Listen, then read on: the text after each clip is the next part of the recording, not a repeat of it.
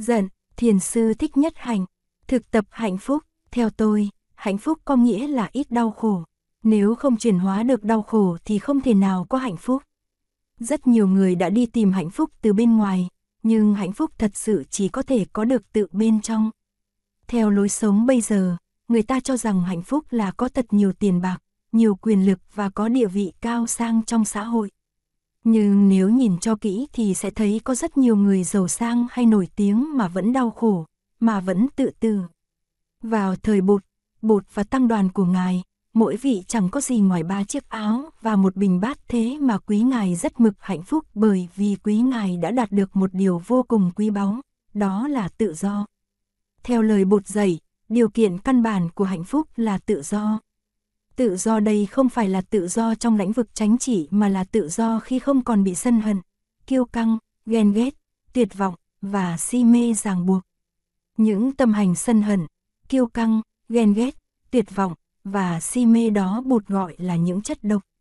Khi tâm còn bị những chất độc đó chế ngự thì không thể nào có được hạnh phúc.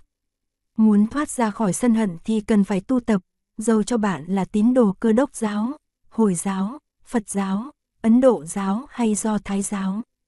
Chúng ta không thể cầu xin Bụt, Giêsu, Thượng Đế hay Moham lấy sân hận ra khỏi tâm thay cho ta được. Có những phương pháp cụ thể giúp diệt trừ tham, giận, si, mê.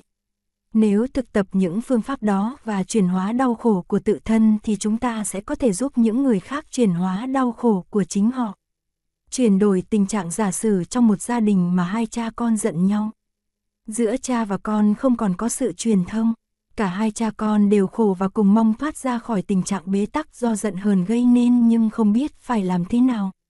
Một pháp môn tốt là một pháp môn có thể đem áp dụng vào đời sống hàng ngày và giúp chuyển hóa khổ đau. Khi buồn giận ta đau khổ như bị thiêu đốt trong địa ngục. Những lúc đó ta phải tìm tới những người bạn có tu tập để xin giúp đỡ, để học hỏi cách thức đối trị buồn giận, ganh tị, tuyệt vọng trong ta, hầu mong có thể chuyển đổi tình trạng. Lắng nghe với tâm từ bi làm vơi bớt khổ đau, một người mà lời nói đầy sân hận, căm hờn là vì người ấy đang vô cùng đau khổ. Vì đau khổ mà người ấy nói ra những lời chua chát, cay đắng, trách móc khiến cho ta khó chịu và tìm cách xa lánh.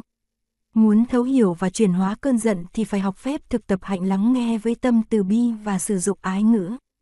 Có một vị Bồ Tát có khả năng lắng nghe với tâm từ bi rộng lớn, đó là Bồ Tát Quán Thế Âm. Chúng ta phải thực tập hạnh lắng nghe sâu như Ngài thì mới có thể hướng dẫn một cách cụ thể khi một người đầy sân hận tìm đến xin giúp đỡ để tái lập truyền thông. Lắng nghe với tâm từ bi có thể làm người khác bớt khổ. Tuy nhiên, mặc dầu có nhiều thiện trí ta cũng khó lắng nghe một cách sâu sắc nếu ta không thực tập lắng nghe với tâm từ bi. Nếu ta có thể ngồi yên và lắng nghe người ấy với tâm từ bi chỉ trong một giờ thì ta có thể làm vơi bớt khổ đau của người ấy rất nhiều. Ta lắng nghe với một mục đích duy nhất là để cho người kia có cơ hội giải bày tâm tư và nguôi bớt khổ đau.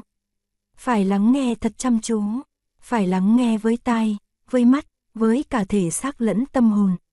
Nếu ta chỉ giả vờ lắng nghe, nếu ta không lắng nghe hết mình thì người kia sẽ nhận ra ngay và khó mà vơi bớt khổ đau phải luôn luôn giữ tâm từ bi trong khi lắng nghe. Muốn vậy trong khi lắng nghe ta phải theo dõi hơi thở chánh niệm và duy trì ý hướng muốn giúp người kia. Lắng nghe với tâm từ bi là một phép thực tập rất sâu sắc. Ta lắng nghe mà không phán xét, không trách móc. Ta lắng nghe chỉ vì ta muốn giúp người kia vơi bớt khổ đau. Người kia có thể là cha, là mẹ, là con trai, con gái, là vợ hay chồng của ta thực tập lắng nghe sâu sắc chắc chắn có thể giúp người khác chuyển hóa sân hận và khổ đau của họ. Một quả bom sắp nổ, tôi có biết một thiếu phụ ở tại Bắc Mỹ, thiếu phụ này có đạo cơ đốc, bà ta đã rất đau khổ vì hai vợ chồng sống với nhau không được hòa thuận. Cả hai đều có học thức và đều đậu bằng tiến sĩ, PhD. Nhưng người chồng luôn luôn gây gổ với vợ con, ông không bao giờ có thể nói chuyện với vợ con. Trong gia đình, ai cũng tránh né ông vì khi nào ông ta cũng như một quả bom sắp nổ. Tâm sân hận của ông rất lớn, ông nghĩ rằng vợ và các con của ông khinh khi ông, bởi vì không ai muốn đến gần ông. Thực ra thì vợ ông và các con ông đâu có khinh ông. Họ chỉ sợ ông thôi. Họ sợ đến gần ông rồi ông nổi tam bành lên thì nguy. Rồi một ngày kia người vợ không chịu đựng được nữa và có ý muốn tự tử. Nhưng trước khi thực hành ý định bà ta gọi điện thoại cho một bà bạn để thổ lộ tâm tình.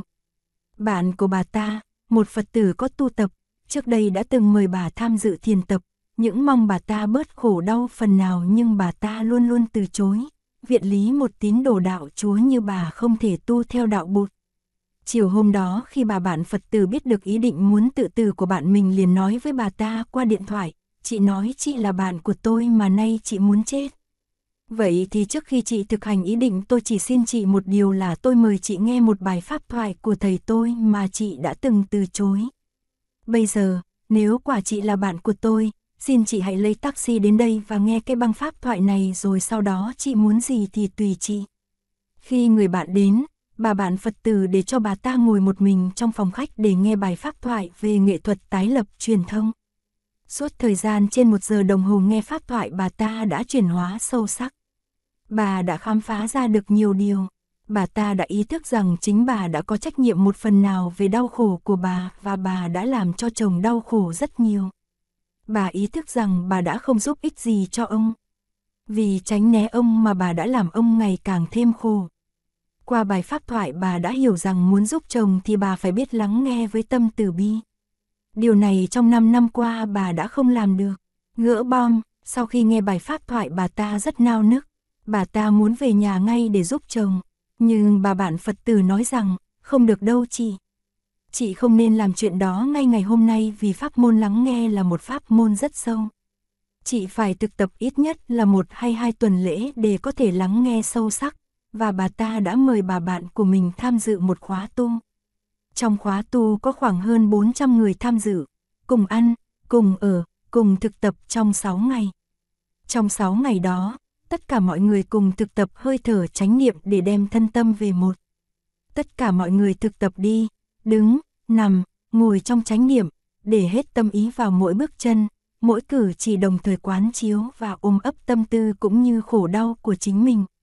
Họ không những chỉ nghe pháp thoại mà còn thực tập lắng nghe nhau để tìm hiểu niềm đau, nỗi khổ của người kia và họ chỉ nói với nhau những lời nói dịu dàng dễ thương, ái ngữ. Bà bạn theo cơ đốc giáo đã thực tập hết lòng bởi vì đối với bà đây là một vấn đề sống chết.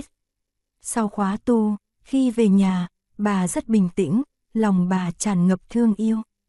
Bà quyết tâm muốn giúp chồng gỡ trái bom ra khỏi tim. Bà đi đứng chậm rãi, theo dõi hơi thở để được thêm bình tĩnh và nuôi dưỡng tâm từ bi. Chồng bà đã cảm nhận sự khác lạ nơi bà khi thấy bà đi đứng chánh niệm như vậy. Rồi tối hôm ấy bà đến gần và ngồi yên bên chồng. Đây là một điều mà bà không bao giờ làm được trong 5 năm qua. Bà ngồi yên như vậy khá lâu, có lẽ gần 10 phút. Xong rồi bà nhẹ đặt bàn tay lên tay chồng và nói, anh ơi, em biết trong 5 năm qua anh đã đau khổ rất nhiều, em nay rất thông cảm. Em biết em đã là một phần lớn nguyên nhân làm anh khổ. Em đã không an ủi anh mà còn làm cho anh khổ thêm. Em đã làm rất nhiều lầm lỗi. Em rất ân hận, em xin anh cho em một cơ hội để làm mới lại. Em muốn anh được hạnh phúc, nhưng em đã không biết phải làm thế nào và em đã làm cho tình trạng càng ngày càng đen tối. Em không muốn tình trạng này kéo dài mãi. Xin anh giúp em đi. Em cần anh giúp em để em có thể hiểu anh hơn và thương anh hơn. Anh nói cho em nghe những tâm tư sâu kín trong tim anh. Em biết anh đã rất đau khổ, Xin anh cho em biết những niềm đau nỗi khổ của anh để em không còn tạo thêm khổ đau cho anh như trong quá khứ. Không có anh giúp em thì em không làm gì được. Em chỉ muốn thương yêu anh mà thôi. Khi bà nói như vậy thì chồng bà đã khóc. Ông ta khóc như một đứa bé. Đã từ lâu vợ ông luôn luôn chua chát với ông. Bà chỉ có to tiếng, lời nói luôn đầy giận dữ, cay đắng, trách móc, phê phán. Cả hai vợ chồng chỉ biết gây gổ với nhau. Đã bao năm qua, có khi nào mà bà đã nói được với ông những lời thương yêu, ngọt ngào như ngày hôm nay. Khi thấy chồng khóc, bà ta cảm thấy tình thế đã có phần hy vọng. Cánh cửa trái tim của chồng bà lâu nay khép kín nay đã bắt đầu hé mở. Bà biết lúc này bà phải rất cẩn thận, và bà đã tiếp tục thực tập hơi thở chánh niệm, rồi bà nói, anh ơi, anh nói ra tất cả những gì sâu kín trong tim anh cho em nghe đi. Em muốn cư xử với anh hay hơn. Em không muốn tạo thêm lỗi lầm gì nữa. Bà vợ là một người trí thức, cũng có bằng PhD. Nhưng cả hai đã đau khổ vì không biết cách thực tập lắng nghe với tâm từ bi.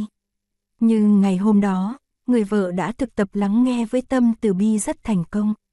Lắng nghe với tâm từ bi đã có một tác dụng chữa trị mầu nhiệm cho cả hai người. Chỉ vài giờ đồng hồ sau hai vợ chồng đã làm hòa được với nhau.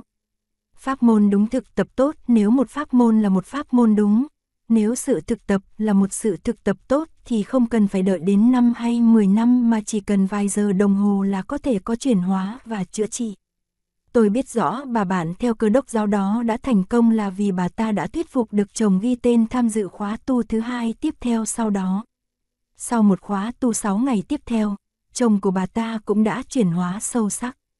Trong một buổi thiền trà ông ta đã giới thiệu vợ mình cho các bạn tu và nói, Thưa các bạn, tôi xin giới thiệu với các bạn một vị Bồ Tát. Người này là vợ tôi nhưng cũng là một vị Đại Bồ Tát.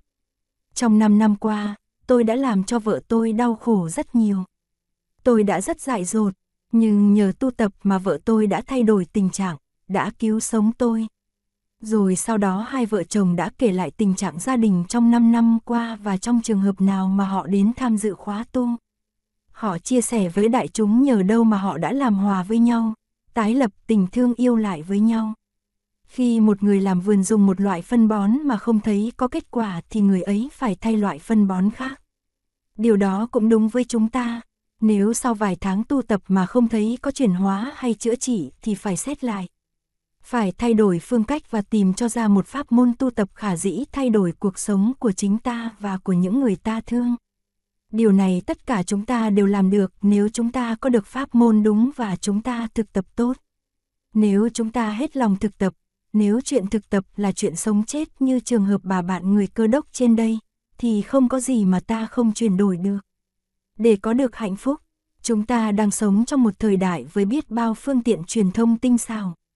Tin tức có thể được truyền đi xa vạn dặm trong nháy mắt, nhưng đồng thời truyền thông giữa chúng ta, giữa cha và con, giữa chồng và vợ thì lại rất khó khăn.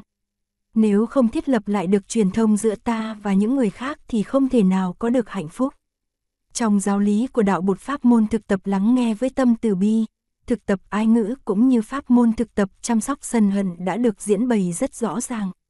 Chúng ta phải đem ra áp dụng hầu mong có thể thiết lập lại truyền thông và xây dựng hạnh phúc cho gia đình, học đường, cho cộng đồng của riêng chúng ta, rồi từ đó mới có thể giúp ích những người khác trên thế giới.